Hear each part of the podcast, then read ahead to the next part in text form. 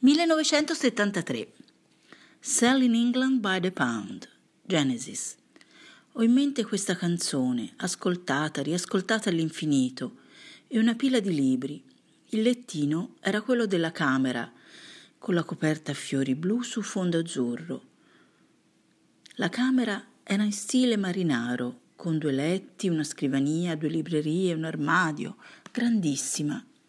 Giovanna si era già trasferita di là nell'altra camera ed è di là che ascolta Alice guarda i gatti e con il suo poster di De Gregori attaccato alterna ad ascoltare De Gregori e i Doors. Jim Morrison era già morto, ma Strange Days risuonava forte nelle nostre teste Forse, non mi ricordo, anche lui era appeso di là nella camera di Giovanna.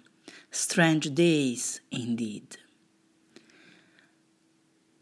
Ma che cosa c'era di strano? Una tredicenne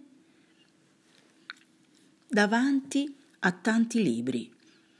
Mi ricordo, ascoltavo i Genesis, svendevo l'Inghilterra a pochi soldi e leggevo, leggevo, leggevo di tutto un libro in particolare, forse uno dei primi libri di cui ho un ricordo netto, perché mi era stato suggerito da un amico, da un amico, un amico di mia sorella, più grande di me. Il libro era Il maestro e Margherita. Una ragazzina e questo capolavoro della letteratura russa. Cosa capivo io poi di musica o di libri? Non lo so, però so che divoravo, divoravo romanzi, divoravo dischi e divoravo romanzi ascoltando i Genesis. Così mi forgiavo l'anima con parole e musica.